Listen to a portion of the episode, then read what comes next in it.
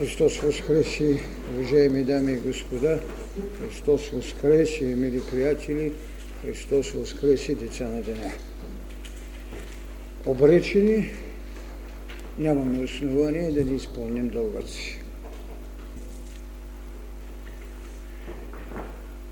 Преди да пристъпя към лекцията, която според мен е също тъй, може би една от най-потребните, защото тя ще даде онова, което наричаме физиономия на обществото в неговата приложна воля, за да бъде разграничено вътрешното служение, което изгражда най-напред вътрешния храм. За съжаление, разбира се, човечеството повече е правило своите моления във външния храм. Но тъй или иначе, и този външен храм, който в многото хилядолетия, с които се среща поведението на човека в изграждане на собствената си духовност, на социалната взаимност, на национално служение, а от тук, разбира се, и това, което отделни пратеници са правили, мировото служение, с което са захранвали духовният потенциал на тази планета, защото тя нито може да остане чужда на Сътворителя, а още по-малко чужда и безотговорно изграждана на създаденото до него. Защото той е, който трябва да й даде образът за тази взаимност между Сътворител и Сътворена. Затова темата, която беше поставена, разбира се, че ние е сумирахме, в нейният начален вид беше институционалността на учението, път на мъдростта и еволюция на съвременните институции, или, както казах в един събран сумиран вид, еволюция на съвременните институции, институции според учението на мъдростта. Защото във всички тези векове, които не можем да отчетеме, ние отчитаме това, което ни оставила и с което може нашата грамотност да се послужи.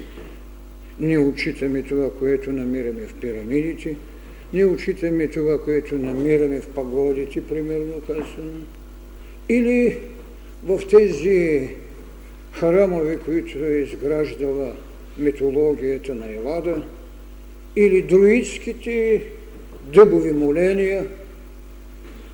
Ние отчитаме това, което зрението, усетът, легендата ни оставила. Но ведно с това ние не можем да не се потърсим много по-далече от това, което ни оставила, защото загадки от разшифрованата египетска писменост не говорят, а и запазени слова на срещи не говорят, че преди тази култура е имало култура, която е създавала образът както на самия човек, така и в неговата потреба на институция, в която той се осъществява. Институция, но не бихме ли имали институция, ако нямаме човек? Както когато говорих за религиите, казах, че ние наистина имаме религии, които не могат без олтари и олтари, които не могат без обряди. Но ние досега не сме намерили олтар на животна. Следователно, това, с което бих сложил като начало на тази тема, това е, което преди известно време бях казал. Свещен личността. Свещен е човекът, не институцията. Човекът. В взаимността ми ние можем да намерим йерархиране и пълнота. Но той е, който употребява институцията, той е, който я освещава, и Христос, който сложи брега на отрицанието между минало и онова, което той остави, за да създаде настояще, беше това, че вие се кълнете в златото на храма, а не в светостта му. От тук и много други неща са ми дали основание, а то безспорно е това, което еволюцията на духовните вълни, с които изведохме цялото си основание за учението на мъдростта. Безспорността на тази иерархия на духовно усвояване с съответните елементи, които носим като възможности за усвояване на света. Елементарният инстинкт, който след това безспорно ще създаде органи и функции, с които се облагодетелствуваме, когато освояваме. И вие си спомняте, когато каза, че когато човекът е получил очи, той е получил едно върховно съвършенство, а именно какво да се огледа и да се отлучи от това, което нарекох колективното съзнание.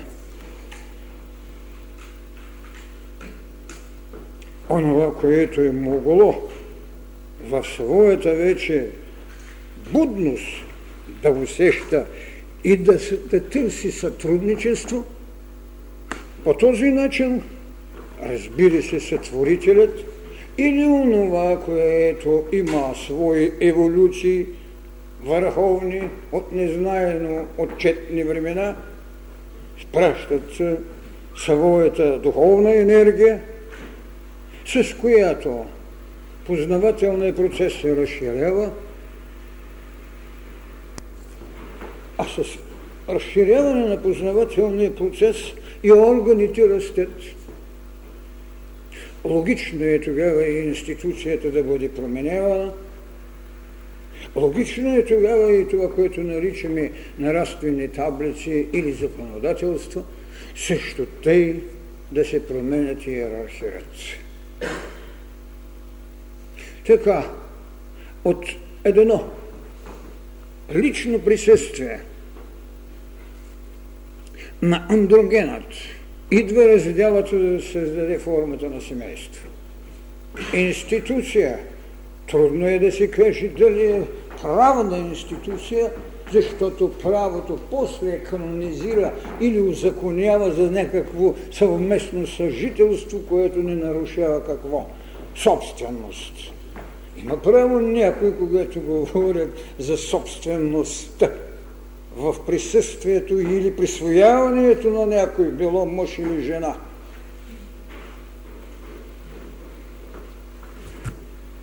Естествено, че когато се е родило семейството, то не е било узаконено в смисъла на закон, който, нарушавайки, ще създаде пролюбодейство, както е писано в заповедите. Не пролюбодействай!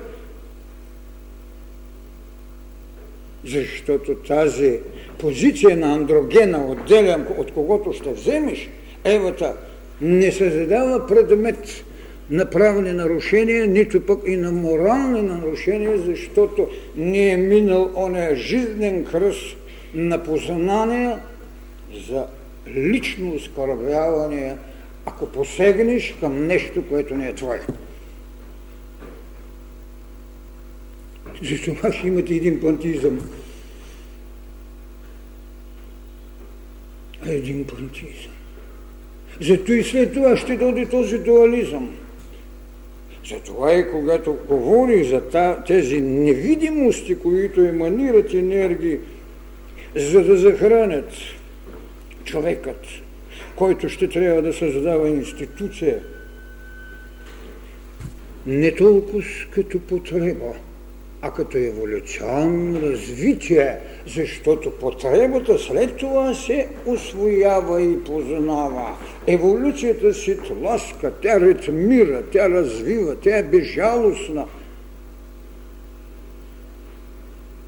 Когато ще канонизираме необходимостта от съответната институция, ние вече имаме, колкото и да е малко, съзнание за известна отговорност. Отговорност, която безспорно най-напред е родила необходимостта страх за сигурност. Страх за сигурност. И колко добре е приложено след това в институцията държава страх за сигурност, за да можеш да създадеш покорности, които управляваш, и така съм ви обяснил защо теокрацията е формула на сложеният първороден грях. За да имаш подчинение. Но както и да е, тези неща безспорно ще върват. И във всичкото това, колкото и конгломератно да изглежда, еволюцията има една единствена насоченост – човекът.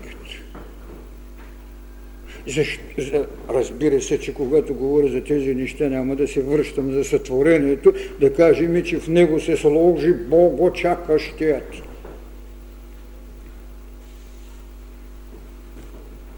Зато и тезата е, че свещен е човекът, а не институцията.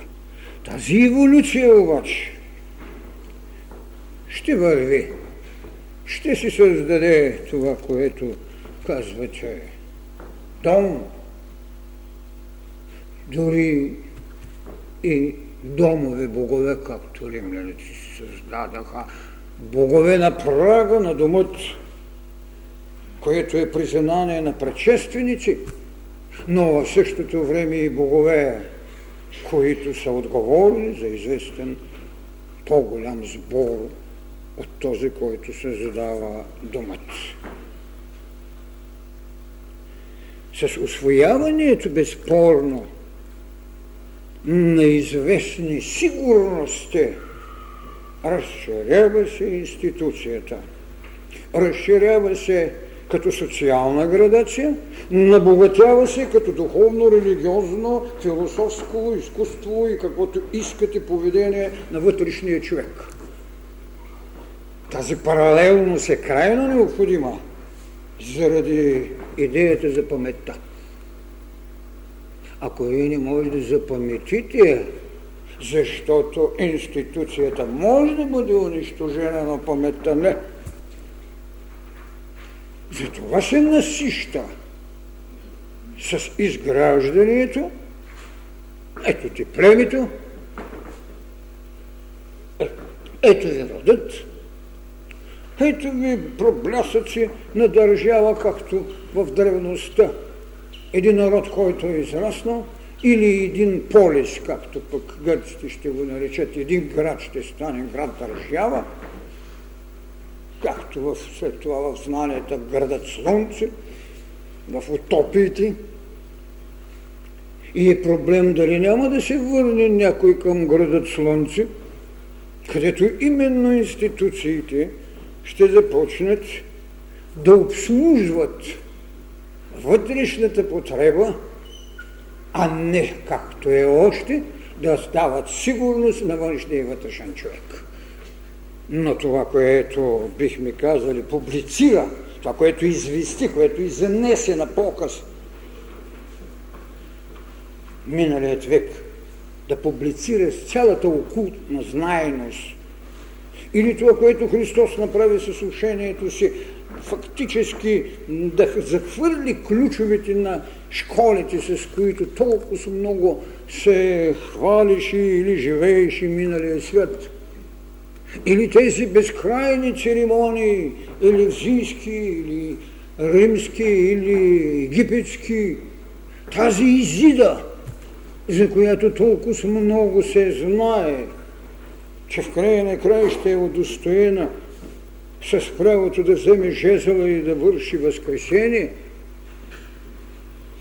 институции които като образ изгражда това, което се нарича държава, изграждат като потреба на душата ви храмът, ама този храм е бил едно дъбово дърво, това няма никакво значение.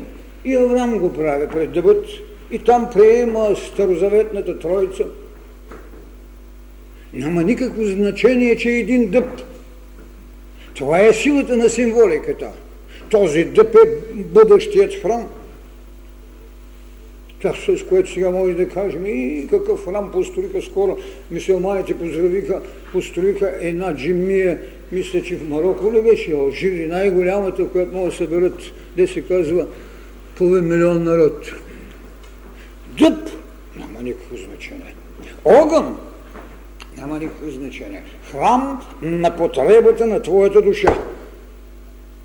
Знание за едно начало. Огън, да. Огънът, това е светилото на мъжкото начало. Огненната сила. И зато му се предоставя творческата воля и това, както съм казал, без Цезар, без Цезаровата воля, вие не можете да направите история. Но тази история може да мине незабелязано, ако не намерите мястото на жрец. Т.е. на огъня или на водата. Това е иерархия, за да се изградят. И така ще дойде идеята да държавата. Добре? Държавата е като грижа, която се задава това, което можем да кажем, и сигурност, и храм, и култура. Дори Авраам, когато нямаше още нито държава, нито храм, се срещна с Мелкиседек и получи дарове, с които се посвети в едно служение на божество и направи това, което се нарича Първи завет, т.е. обрязването, което става след това обрядено таинство. Виждате как възпримчват и в същото време ви дават възможности да се развиват.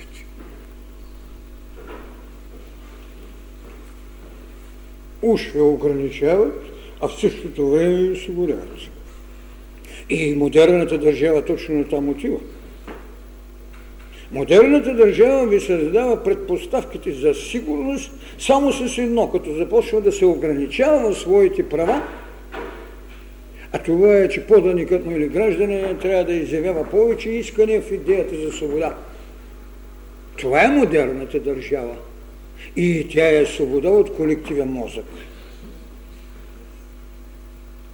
Така институтите ще вървят един след друг. Йерархия на възможностите ще дойде посветението, ще дойде облагодетелстването, за да сгради институция, която ще има обща грижа да създаде възможност на личността да стане все по-съвършена и все по-обслужваща чрез енергията на всемирният, космичното ни право на изграждащия се от първичния човек до човекът, до екце хомото, до човекът теогон, до човекът аз и отца едно сме, или така както Христос вече рече, нали? Ние с отца или аз работя това, което работи моят отец. Всички тези институции като се започне от това фараоново начало, това, което разглеждахме в седемте лъчи, лъчът на Юпитер, животворният лъч, творческият лъч на администрацията. Те трябва да бъдат посветени, за да могат в личния си път да създадат сигурност на това, което ръководят. Зато е тази тайна на миропомазването им, което ще го намерим в институцията и на Рим, и в институцията на евреите, и в институцията след това, когато се казва коронясаха императора, коронясаха царя, коронясаха краля. Те не са били празни неща. Ние на институциите наистина, за съжаление, гледаме като на сгради, където са събрани, особено сега, кавгаджии, и да се разменят любезности. Не, не, вижте. И зато и когато става въпрос за светилище, те са били нещо като светилище. Ведно с гражданската или социалната линия е вървяла и това, което казвам, религиозно-моралната, културно изкуството, науката, която, както се знае, наука и религия не са били разделени, за да създадеш цялостният образ на институцията, която съответствува в изграждането на човека, а белязаният, който води, ако може в човека да създаде потреби, които налагат държавата да се самоограничи в идеята за разширяване кръгозорът и свободата на действие на личността, това, което наричаме гениалния има нужда, евристичният има нужда, трибунът, който трябва да брани правата на обикновения човек, още в древността го имаме. Нещо ново ние сега, когато се изгражда и когато а, Обединените народи гласуват хартата за правата на човека. И отметнете страниците, ще видите, че го е имало винаги. Да не говорим и пък за цялата институция на трибуна, така наречените в римският парламент, които имат точно това право да бранят човекът от обикновеното съсловие. С тази теза искам да разберете, че институцията не е сградата, че институцията не е църквата, че институцията е това, което е нейната духовна възможност. Всички могат да имат парламенти и в тези парламенти да видите да се дявкат кучета, някъде лъвове, а другаде мишки. Защото това е възможността. Идеята за институцията е идея за човек. И много добре Христос го казва, защо се кълнете в златото на храма, а не в олтара, в светостта, в отца. Това е, когато вече пък се изхабяват. Когато няма движещата сила.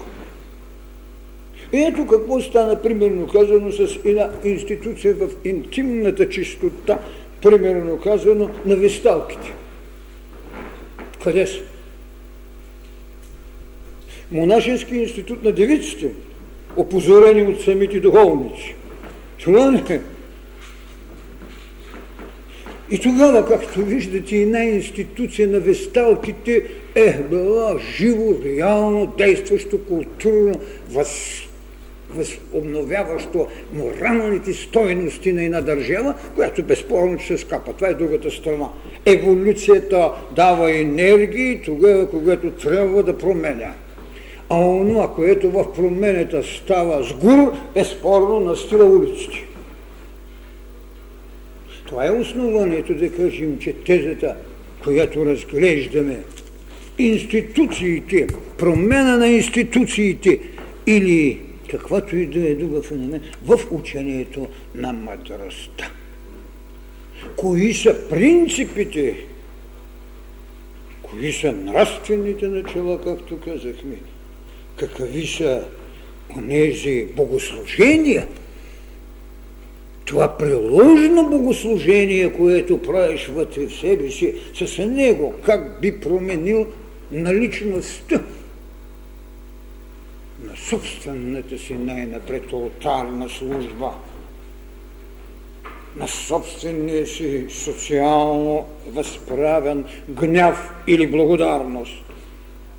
Как се обслужваш, за да можеш да изградиш това, което е потребно за нас. Ордените.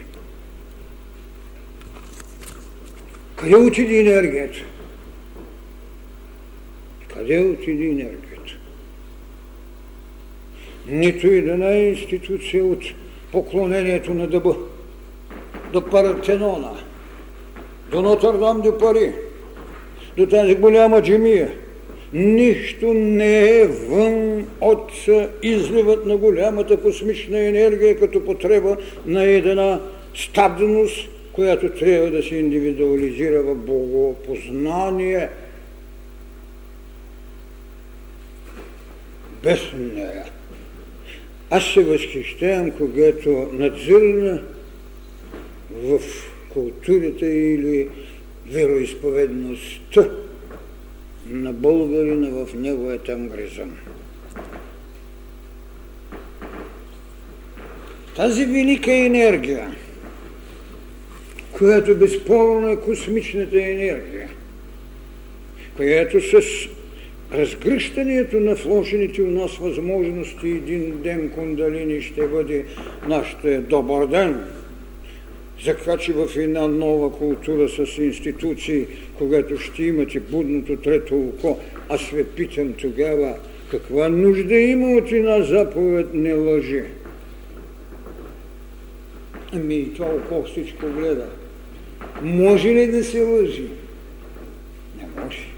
Виждате как ще се изменят поведенията на човека към институции, които са обосновани като потреба на духовната вълна. Тази власт голяма, която носи, разбира се, този дар, тази харизма, както обичаме да казваме, на Светия Дух. Ние виждаме нещо много странно, с което става събуждането, когато говорим за кундалини. За тези две жлези, които едната дава силата си за шестия център за окото, другата за седмия център, т.е. в таймето. И знаете, че това е епифизата и другата, която тук не дава хипофизата.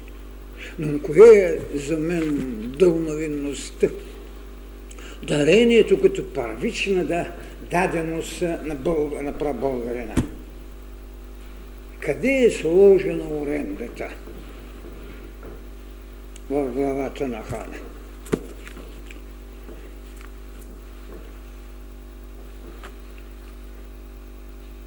Това е страшно виждане през всичките исторически векове. Никой не можа да знае,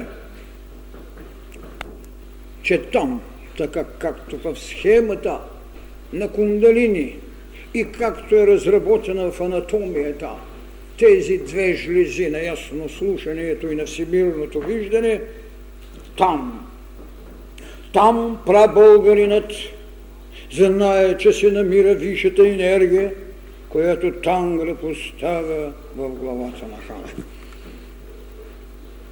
Така че една институция като тангризма, като енергия, е просто великото таинство, което векове и нищо не го отмина.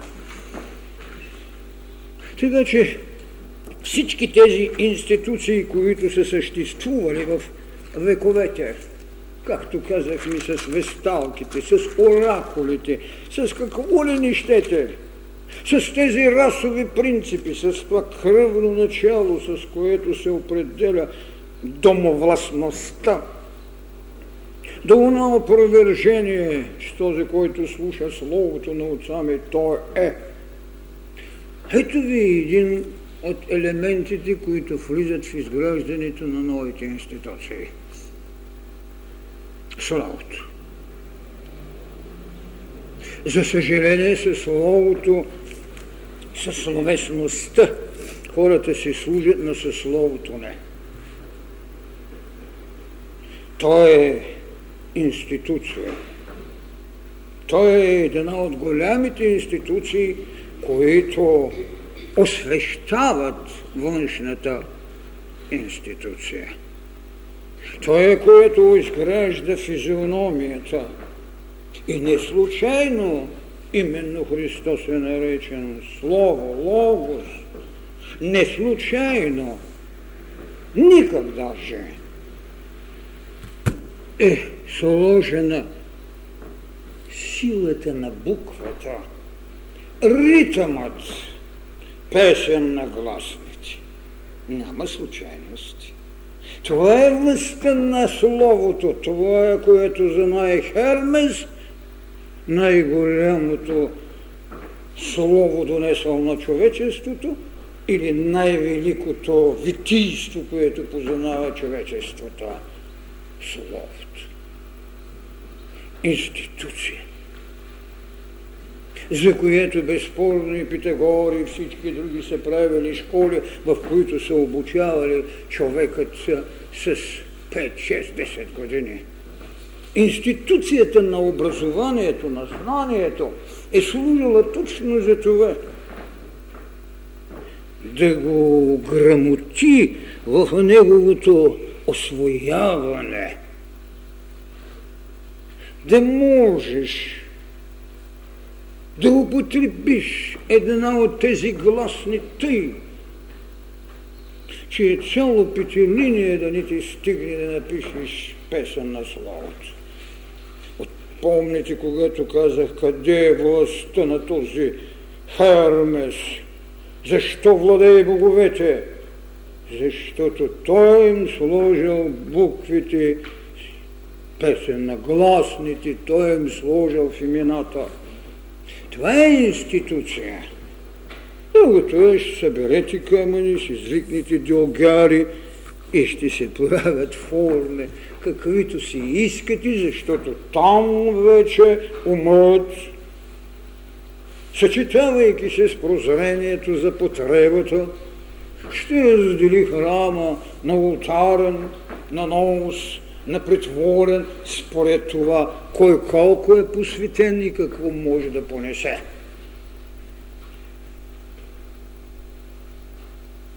Един ще стои в общото, друг ще бъде в наоса, трети ще бъде в олтарът. И това е, което е направило и нашата институция. Ще останем само с тяло или ще го направим да бъде послушно на ума ни, или ще го приготвим така, че и на духовна вълна да може да го одухотвори. Това, което казах, аз не приемам материята да бъде отричана, а да бъде одухотворена. Ето ти една институция. Институция със стежененията на това, което ни трябва. Одухотворението. Така ще се сменят, разбира се, институциите. И ние сме свидетели, че всички тези школи и синагоги, тези египетски школи, както казахме, всичко това отиде в своя погребален музей. Но ние изведнъж видяхме след една нова духовна вълна, която е християнство в учението на любовта, ние изведнъж виждаме какво? Селенски събори. Виждаме школи. Школи на мистиците, школи на реалистите. Те имат нужда да прецедят с това, което наричаме иерархия на възможности за възприемане в даден момент на историческото време, какво може да се поднесе на човечеството и какво трябва да се скри, ако познава това, което казахме до миналия век, окултното знание. Защо не можеше да се даде всичко? Тогава ето виждате вселенски събори, институция на културата, институция на духовната вълна на християнството, вселенски събори, които отработват какво? Цялата апологетика на християнството, цялата догматика, всичко, с което се представи едно християнство, което мислиха, че може да се понесе, а то, разбира се, в различните свои моменти трябваше да се разпадне и някои да го доведат до най-нишата възможност на възприемането, други да го изведат до мистичност и така да се получи не разноизичието на вавилонската кула, а невъзможността висшето да бъде усвоено от това нещо. Тогава се създава сама за себе си потребата и еволюцията да има свои прагове, с които задържа това, което трябва да направи пригодно за по-висши пътища. Така че, когато говорим и за тези институции, ние трябва да сме наясно тогава коя духовна вълна ги извика на живота. Защото ако се върнем и към египетската формула, където знаете, че бях казал за една малка човешка фигурка, но за едно К се правише пирамида от сто четиридесет и седем метра. К, К, К. Душевността. Това бе голямото. За тази К се прави пирамида. И се изграждат след това школи, в които пригодното да прави услуга на еволюцията, защото пригодното наистина прави, посветеното прави услуга на еволюцията. Еволюцията е обща, а пригодното ускорява и лично развива. Това е голямото. Така че ако искаме да я видим и другаде, ние ще я видим където пожелаем тя да стои там и дори да се създава нови философии. Защото наистина монотизмът е една нова философия спрямо дуализма, спрямо това, което казахме митологии. Отделен е въпроса за голямото богатство, което дават съответните тези институции и култури. Защото миналия път, когато говорих за този монотеистичен свят, с който се създаде институцията пророчество, но го създаде в полезност за принадлежание към раса и кръв, което беше стъпка назад в сравнението с това, което създаде митологиите като идея за боговдъхновение, защото създаде десетки божества с определени енергетични физиономии и служения. Това е голямото богатство. А те вече бяха в идеята на последованието.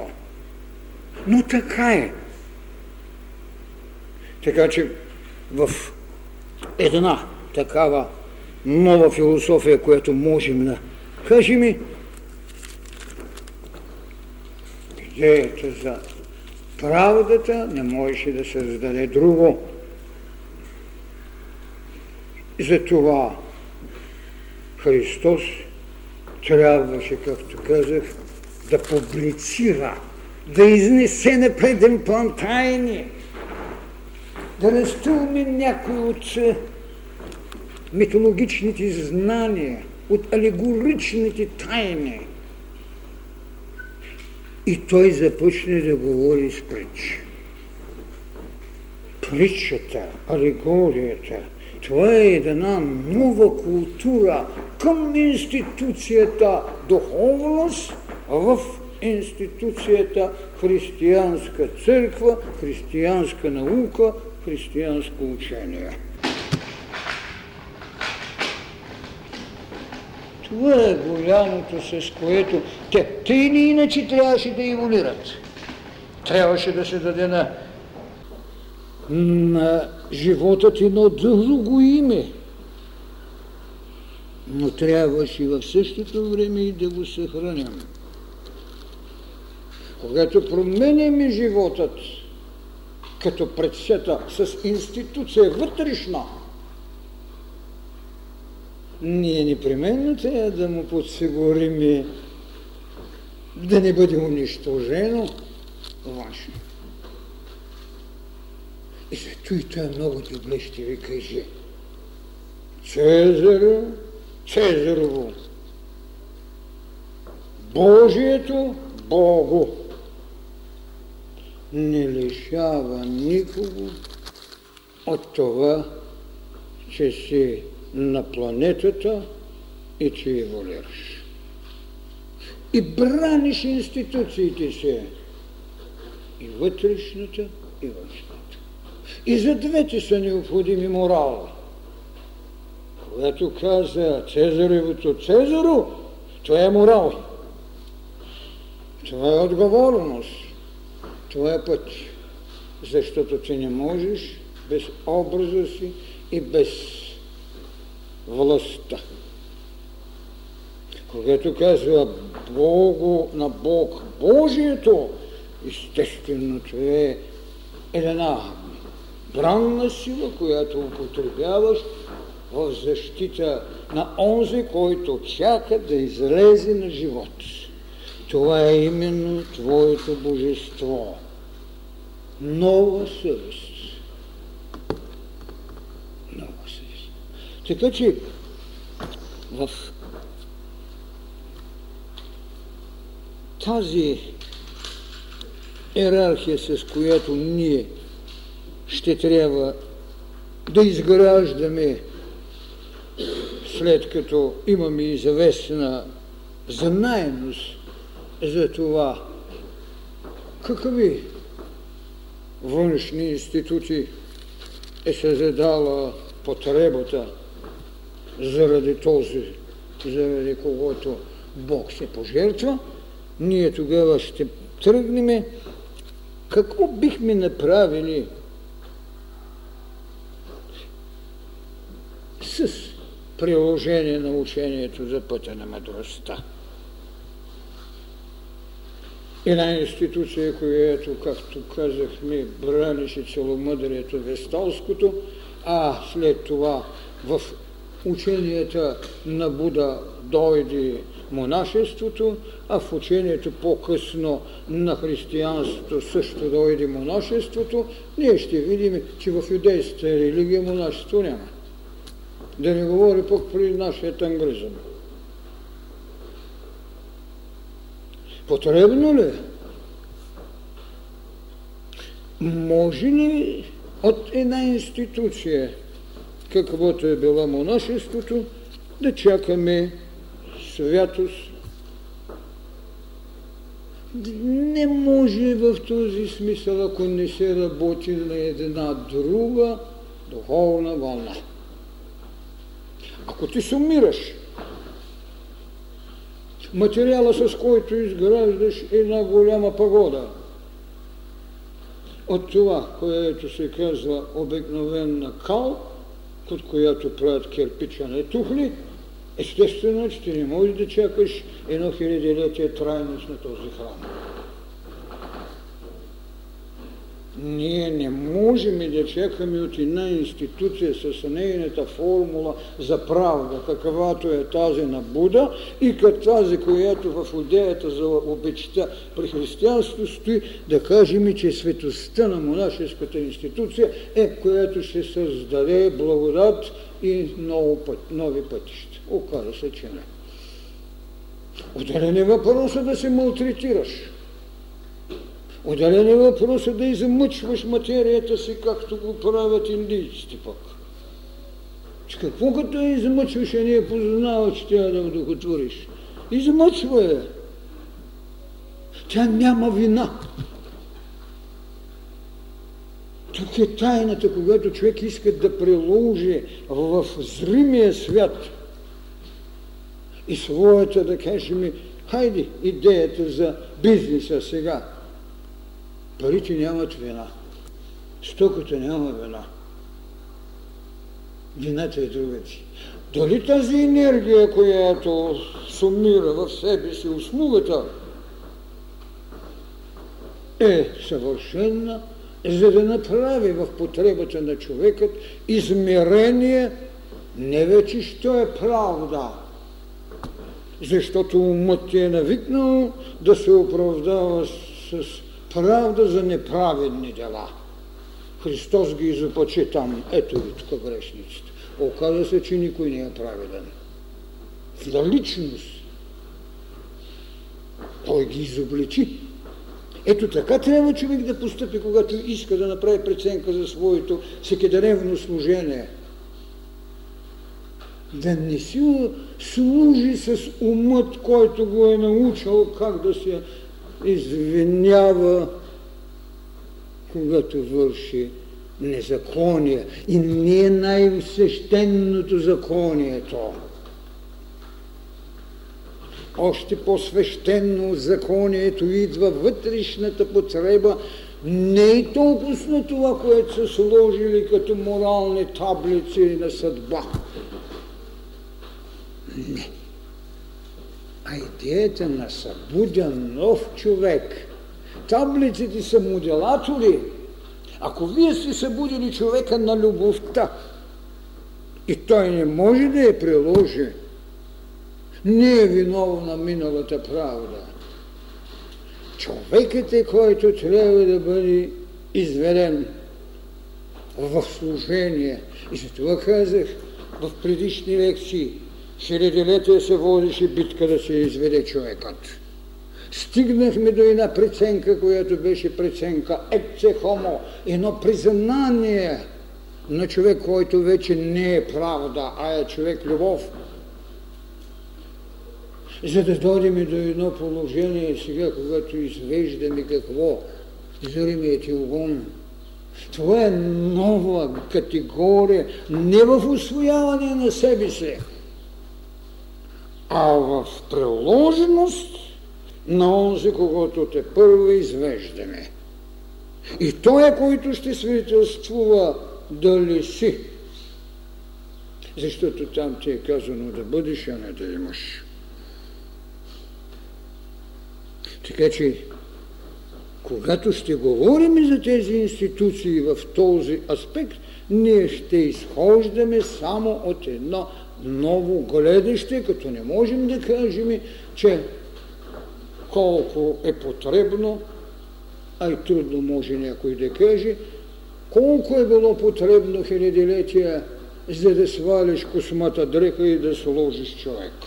Колко е потребно, тогава, когато съзнато се сложи в изповедание един зрим теогон. За да му поставиш на него идея, както бе поставена от Христос. Той беше и законодател, и спасител. Какво трябва тогава да направи теогонът? Да се върнем към това, което остракизмът правише. Древна Гърция, между това имаше и публично съдилище. И то много демократично. Защото някои ръкопляскат на демокрации. Остракизмът беше най-публичното съдилище. С хвърлени плочки. Вие определяте кой трябва да бъде изгнанник за десет години. Без право, вижте какъв народен съд е било, без право да му присвоите богатствата, както сега правят пък. Сега като те осъдят и взимате богатството. Ние не можем и в един свят на една нова духовна енергия да правим остракизъм. Публичният съд е свършил времето си. Събуденият огън, както орендата за величието на българската религия, която е висшата, се прати в главата му хипофизиса, не, а епифизиса и хипофизиса. Значи там трябва да се търси, там трябва да се разчете и не да се опитаме да изведем, да освободим и този водител от тази концентрирана енергия с една приложена мярка на насилие, каквато беше инквизицията.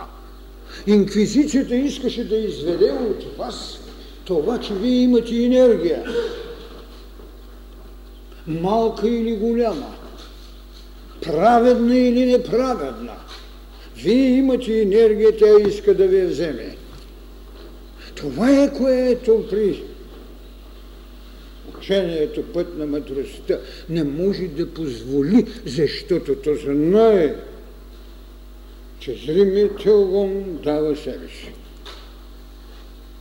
Може да не е, както казахме, най-съвършеният, но той безспорно вече е божествен. Битката за човекът, битката за спасител мина, идва битката за божествеността. И тогава цялата същност ще остане в енергията. Най-висшата тайна, за която безспорно бъдещите институции, които ще се наричат институции на културата, примерно казано на образованието, ще трябва коренно да променят познавателния процес. Тази ферментация ще бъде една от най-тежките. А тя не може да остане само в сектора на знанието, защото това остави като завет Христос. Знание. Дори на сила трябва да накараме някой да ядат ябълката, за да могат да се различат. Но ние и с нея се отказваме. Защо? Защото принципа, който се задаваше начало на дуализма като идея за развитието, свършва. Имате едноличност, няма зло, има нееволирало добро. Тогава ще виждаме, че символите и дани по едини ще се отиват.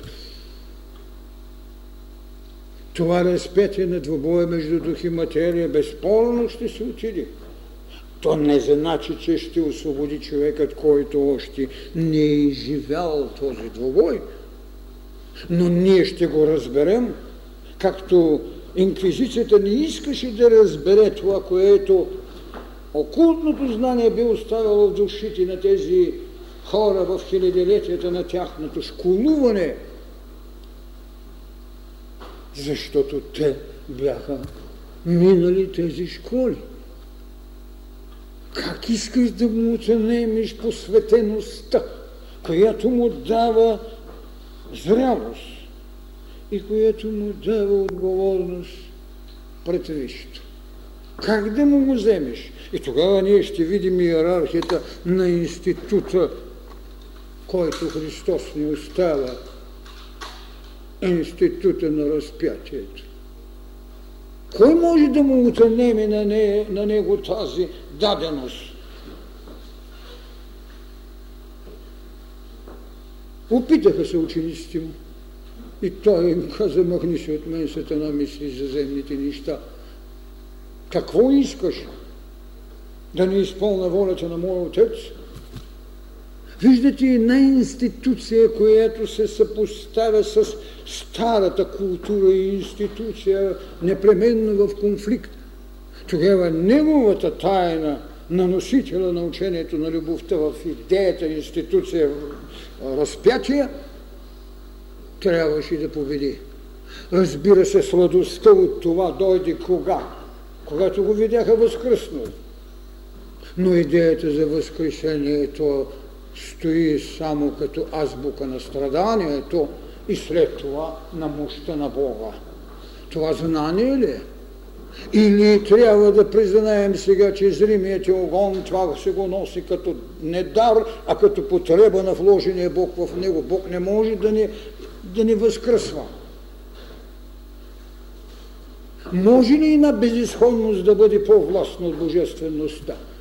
И точно в този момент на големият конфликт между институционностите на духовните вълни, защото за мен институционност правят само духовните вълни, историческата последователност или школите, или историческите белези, или войните, не, не, това са детските играчки, с които еволюцията си служи. Институционно справят само духовните вълни и те наистина ще са в този конфликт. И той си ни го дава Христос в самото начало още. Когато ги изпречва, ето ви правдата, ето ви моята любов.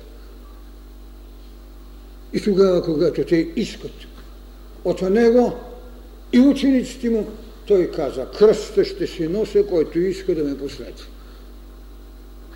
Това не може да не стане. И то не може да не носи епохалности. Защото ние като говорим за институции, се спираме за зла участ, както, както казах, се спираме на инструмента, не на енергията. Забъде сега с някои свои полукултисти, излиза с една много интересна теза. Не мога да кажа как се усетили тезата любов-мъдрост. Любов-мъдрост. Аз бих ги попитал, защо времето на Христос не казахте правда, любов? Но все пак, това е един усет. Защото когато говорят за мъдростта, те, те правят триста поклона за нея.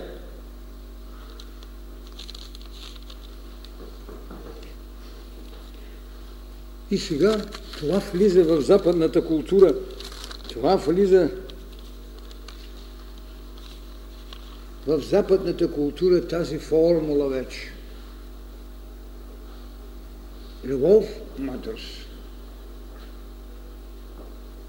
Нямат кураж, защото нямат и схемата, нямат и това, което отдадахме вече, доктрините. Духовните доктрини. Ако те имаха духовните доктрини, нямаше да правят такъв един симбиозен конгломерат, бих казал, малко незаконно съжителство. Въпреки че не могат и на без друго. Не може и на любов да ни обслужи. Тя, тя наистина обслужи човечеството, за да приеме просветление. Защото идеята за прощението, ако не беше осъществила любовта, как ще правиш един буден Бог, който трябва да прави светове нови? Но понеже няма тази доктрина за духовните вълни, естествено един усет да направят една такава комбинация, много интересна, с именно просмукване, с идея за събуждане на божествеността, но с страх да кажеш, че човекът е един еволиращ Бог, че човекът е един зрим теогон, без, разбира се, да, да се стигне до тази идея. Ми дайте тогава идеята, че няма зло, има не еволирало добро и вие ще намерите зримия теогон готов, тръгнал. Добре, ето ви кръста, на който ние видяхме любовта как побеждава. Разделете го, направете триъгълника, сложете мъдростта. Дайте този символ, за да може човечеството. Нас не ни интересува, ако наистина човечеството в неговата присъственост на тази планета успее да направи институцията. Институцията мъдрост, която ще се изгражда, както казахме, вътрешния храм, както казахме, таинствата, както светите отци направиха това, което казах, една нова теология, една нова догматика, една нова теза. И оставиха на страна пророчеството на Юдея. Дори се опитаха с презрение да говорят за митологиите. Въпреки че това от тях, което бе посветено, не можеше да прави нов живот без митологиите. Те те първо ще разберат тайната на митологиите, защото цивилизацията е скрита там. Така, сътворението, което безспорно се съпровожда от ескатологията в деня на свършването. Вижте, само религиите могат да дадат това. Анатомията, науката може да констатира, че човек се ражда и умира. Но не му оставаш след пословия. Свършваш го. Сложиш го в гроб. Но една религия ти даде да излезеш от гроба. Институция гроб. И вие си спомняте, когато говорих за тези неща. Само те. Тези същности, които съответните духовни вълни са оставили, и се почва след това приложната воля на човека, осветена или посветена, знаеща или следваща традиция само, в по-голямата част следва само традиции, се изгражда това, което се го наричат те институции. Ето ти параклището, ето ти пагодичката, ето ти държавния парламент, ето ти академия на знанията, ето ти университет. Да, но онова, което зад това или преди това има свое съществуване, особено когато говорим за вълните, които сега вървят, не говорим за идеята на сътворението и това, което Агни Йога е сложило в една идея за международно правителство. Къде съществува това? Каква е енергията? Каква грижа има? И дали принадлежи към някои от тези духовни вълни, макар че те го извеждат. Теософията изведе идеята за, за така нареченото международно правителство. Разбира се, трябва да признаем, че теософията си го купи от този непрекъснат, това непрекъснато гостуване между тези четириръки, осъмръки, четирилики божества на Индия. Те си гостуват и те си казват за своите тайни. И те признават наличието на такива върховни същества. Тогава с оглед на това ние ще видим и как е наситена еврейската религия с какво? С ангели, архангели, серафими, херавими, там така нататък и се принасят и принасят. Да, някои се опитват от новите тенденции на Запада сега тези именно същества, те да съставляват именно тази култура или това международно правителство. Но има нещо друго. Те говорят не толкова само за концентрирана енергия, но и за упълномощени лица, които пращат. Следователно, те са някакъв върховен съд, който вижда съдбините и направлява еволюцията. Тогава някой ще каже, бе, толкова с грешки се случиха, не можаха ли да ги видят. Не, вижте, това, което ние учитаме като грешка, грешки или зло, злодеяния и зломислия, е размера на нашата култура. Потребата на еволюцията е нещо друго. Зато и съм кръстил, че природата е безжалостна, а човекът е жесток. Защото еволюцията не е важно дали тези, това международно правителство е води или не. Защото човек, когато дълбоко влезе, ще види, че те така се е водили, че и на тях някои неща не ми са много ясни. Защо? Ами защото това, което, както казва, че са пращали този или онзи, трябва да има някакво върховно око. А ние знаем, че плотен не остави и на такава не иллюзия, но иллюзия в реалност. Значи там си има и синове Божии, пък сигурно си има и богове, пък сигурно си има и бащи на боговете. Виждате ли как може тази енергия, която е отвъд нашите социални дадености, да стане институция? Защото ако правен смисъл погледнем, ние ще видим, че институцията трябва да бъде санкционирана от някакво върховно управление. Държавата в това отношение прави академия и казва, да, това е една институция. Се ражда университет, това е една институция. Да, ама в тази върховна държава, на която никой не знае името.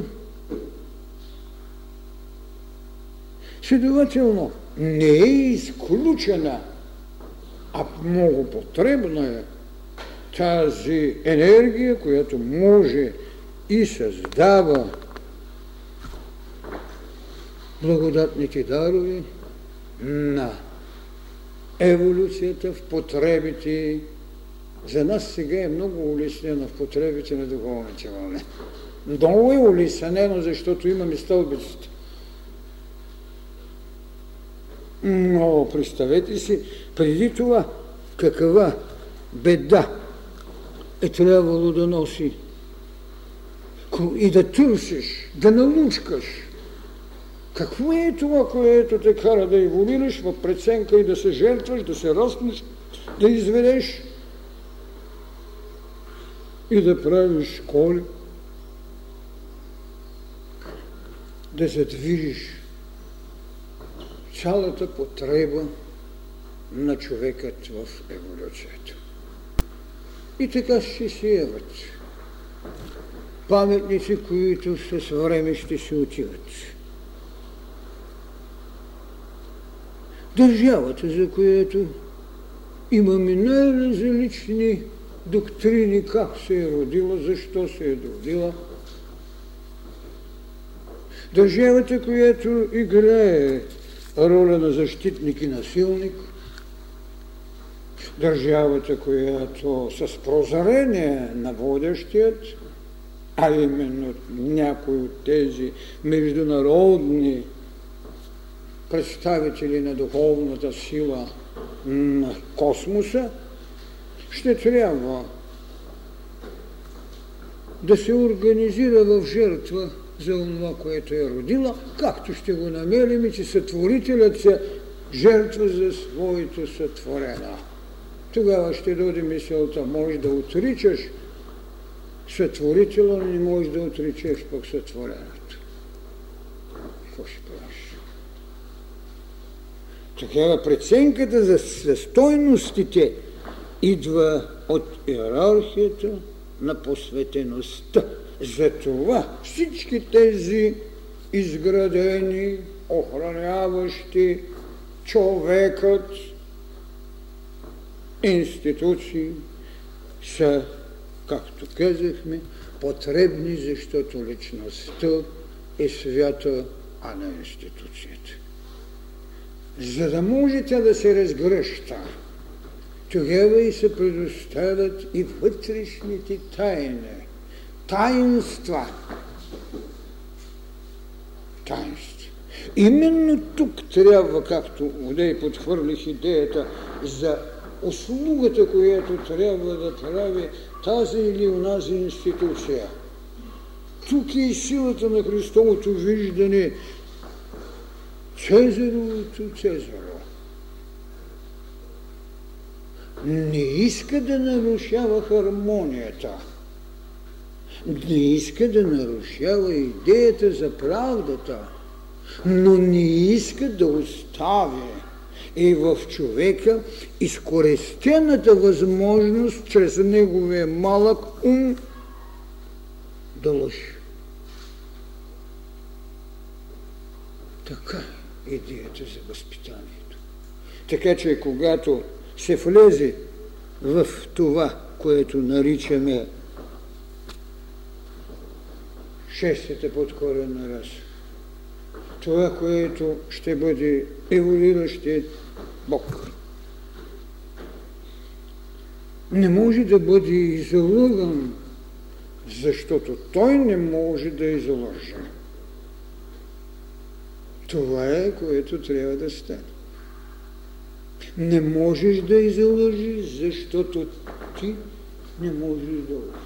Теб не може да те излъжи света, когато знаеш еволюцията и когато търсиш събожествеността си, а не човекът, който трябва да се освободиш и на когото някога си продавал индулгенции. С облегчение, че спасяваш някого, въпреки че користта ти е на лице. Но институцията е оправдавала. Така че едно нараствено начало, което се поставяше в учението на правдата, в учението на любовта, в предишните школи, няма да има стойност, защото знанието и зрението ти не могат да те злепоставят, а пък и ти не можеш да бъдеш обект на нападение. Това създава ли тогава една нова, бихме казали, схема на социалната скала? Безспорно. Тук е вече прозрението, което трябва, когато създаде тази скала, която е оставена за злоучиш още, а отдавна трябваше да се разсипи, за да прерасне в по-друга, к- кастите. Кастите станаха социална наложителност вместо респект на будност. Тази иерархия е потребна заради осветеността. Та всеки да може да се научи от другия, без да има това, което се наричаше или се нарича себелюбие, щеславие, гордост и т.н.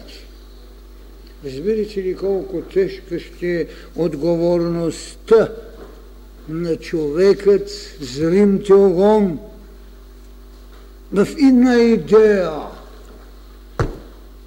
Защо тогава сложихме идеята за правата на човека? Та нали за това? Защото ние го виждаме в преценка на един зрим теогон.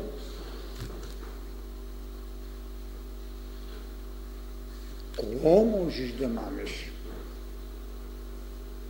Така че личната осветеност ще те научи да употребяваш и думата, която има най-силна ритмика, за да можеш на тази временна иерархия към божественост да прелееш енергиите на осветеността на онзи, който е закъснял в своя път на развитие. Това е мировото служение. Това е идеята на служението, което сложихме в учението Път на мъдростта. ще се простим с онези святи места. Там, където се знаеше, че имахме един Кармел, където бе школата на пророците. Или един Делфийски храм, където бе школата на пророчеството. Не, нямат стойност. Нямат. Ще се простим. Ще се простим с Олимпийското величие, където се раждаха богове, стихи. А именно в идея на едно служение, на едно велико таинство. Таинството на новия институт. Правата на душата. И тя ще е също един преход. Защото след това ние ще се борим и не само за това право на душата, което се нарича, да кажем, вътрешния ни аз. А ние ще се борим и за духът. Зато и даваме идеята за свобода от себе си. И тогава ние ще говорим, има ли една реалност по-реална от всичко друго? Има. Е, тогава тези институции могат ли да излекуват болезнеността на онзи, който не прави своя морален растеж, а търси това, което е ужас за нашето векове – наркоманията. Тя е един остатък от далечно минало. Тя е остатък, когато това, което се е наричало магия, чрез трева, е било нещо съвършено обикновено. Но нека си има предвид нещо друго. Тогава много по-плътен е бил етерният ни двойник и много по-плътни са били астралните ни тела, с които е трябвало да бъдат бомбардирани, за да могат да станат възприемчиви. При тази вече култура ние ще водим битка срещу това, което се нарича наркомания. Знание няма нужда да влизаш в полусвят, в магиен свят, а просто ще работиш за събуждане на това, което те прави победа над всичко, каквото ни е предоставила една йерархия. Какво бихме казали в посланието? Ние трябва да победим преходност. Ние трябва да победим йерархия. Ето тази скала. За тази нова формула на касти. Трябва да бъде победена тази йерархия. И ние трябва да победим и и богове, и съдба. Това е институция. Другото е, ще ми ги изреда. Да, имаш държава, тя си има административния лъч на Юпитер, си е направил и парламент, па си направил сенат, па си направил трибунали, па сега и горни камери, па лордове, па и жените станаха лордове, и така нататък. Ето ти там на дума на весталките, е, и те ги изгориха. Е, или, айде, ети храмовите, ети дъбът, където Авраам прие. И хубаво, сега ще правим и там. Ми хубаво, насъдете си този дъб вътре в вас. Ама при дъба Авраам прие старозаветната троица. Ми нека си я приеми. Мина. Именно там се получи един обрат. Сара, която се усмихна твърде злобливичко, те кръстиха Сара. И Авраам, който бе обикновен, го кръстиха Авраам, баща на народите. Ето ви метаморфозите. Ето ви как се съменили цели касти. Така че институциите ще трябва наистина да претърпят и безспорно тогава и така наречените символи. Ще трябва ли да се говори още с алегории и с притчи? Защото Христос ги въведе, макар и Соломон да има книга с притчите, но Христос ги въведе като беседа, а не като сядане да пишеш книги. Като контакт, да се буждаш, да търсиш вътрешната тайна, да преобразяваш, за да можеш, когато те пълни свещеността, която е скрепирала тайна, как е сътворен, да знаеш, а не буквално, да останеш за това, че за седем дена е построен светът. И на такава продължава да бъде за някой важно, за да се чудиш на такъв ум, който не знае нищо от това. Така че потребно е една нова хигиена, една хигиена на мисленето. Най-голямата битка, която има да върши бъдещето човечество, а това е, разбира се, в отговорността на зримият огън, това е битката за мисълта. Битката за мисълта. С мисълта не е работено, тя е служила на човекът, но не е работена. Нейната вътрешна енергия не е още усвоена. А да не говоря в нейната иерархия на нишият ум и висшият ум. Илюзорността, с която човек се опитва да се утеши, когато се яви някаква формула, това е защото целостта на мисълта не е позната и тогава се създават школите, които ги обучават.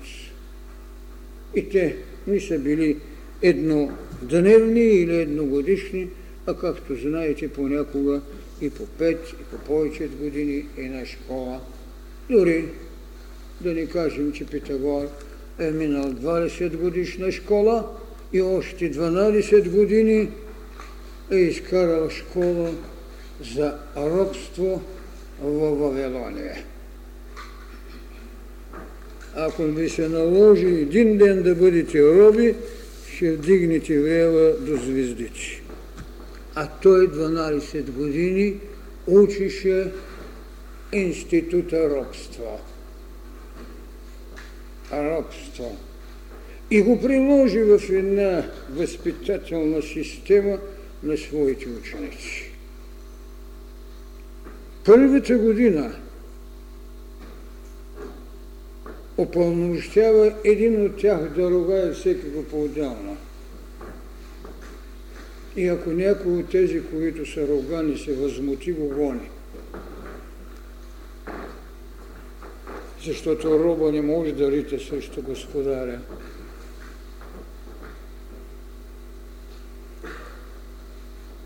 Института робство. Това е да се освободиш от себе си. И тук е величието на българският народ. Когато не можеха да разберат, те го мислят за казан. Аз ви говоря за вътрешна тайна. За да създадеш това, което един патриарх ти ми се сети, защото той човек е от посветените, да създадеш и сихазма, вътрешната, безмълвната молитва. Така, дванадесет години Питагор е учил института робство. Кога ще бъде потребно? Когато човекът трябва да стане зрем теолог. Тогава робът ще каже, че е станал господар. Това е голямата власт. духът на новия логос. Това е големия господар. Новия логос, новата духовна вълна и безспорно това, което еволюцията ще донесе на човечеството и храмове, и какви ли нещети още институти ще си отидят. Известно време, разбира се, човека ще се възхищава на адепта. Той ще се възхищава на аватарите, на светците. И ако всичко това е плод на мъченичество, полза не. Ако се насилва човек, за да стане светец, а не просветне, а отвътре не се обработи, той няма да може дори да стане стихиен бог. Защото стихийните богове поне и дано нещо владееха.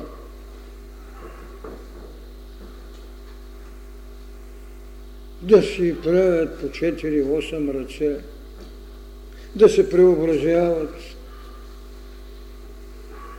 както го прави и Зевс.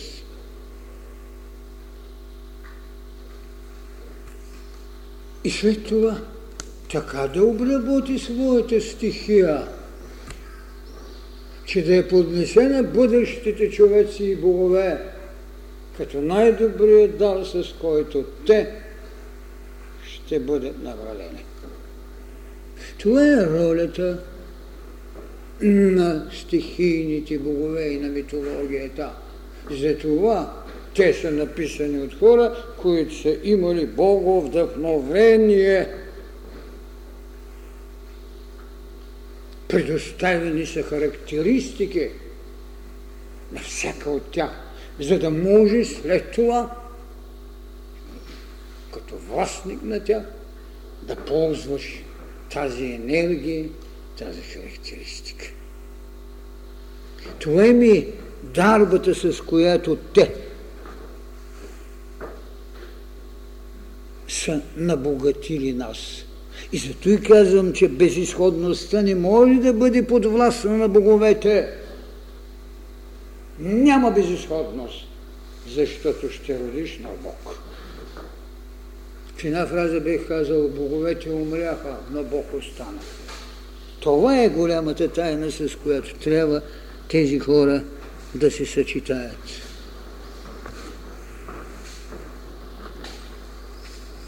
Така,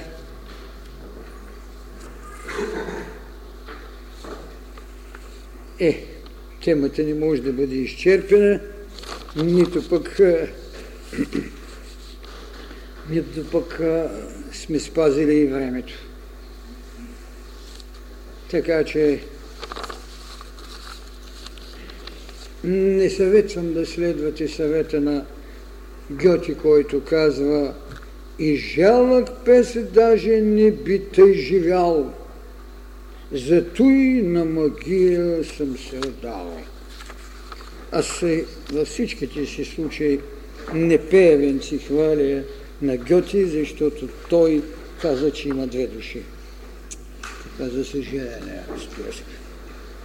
В тези бележки винаги може да се намери как постепенно и на култура на окултизмът ще трябва да бъде, а тя безспорно в края на миналото столетие бе дешифрирана. Става въпрос за нещо друго, как да стане наука. И мисля, че Западът доста грижливо доста грижливо започна да работи в тази област. Онова, което беше окултно, много добре обосновано, разбира се, и с експеримента, и с метафизиката на приложната наука започнаха да създават знания, които бяха само околотни. Така че това, което ще ни предостави една култура на новите институции, това е,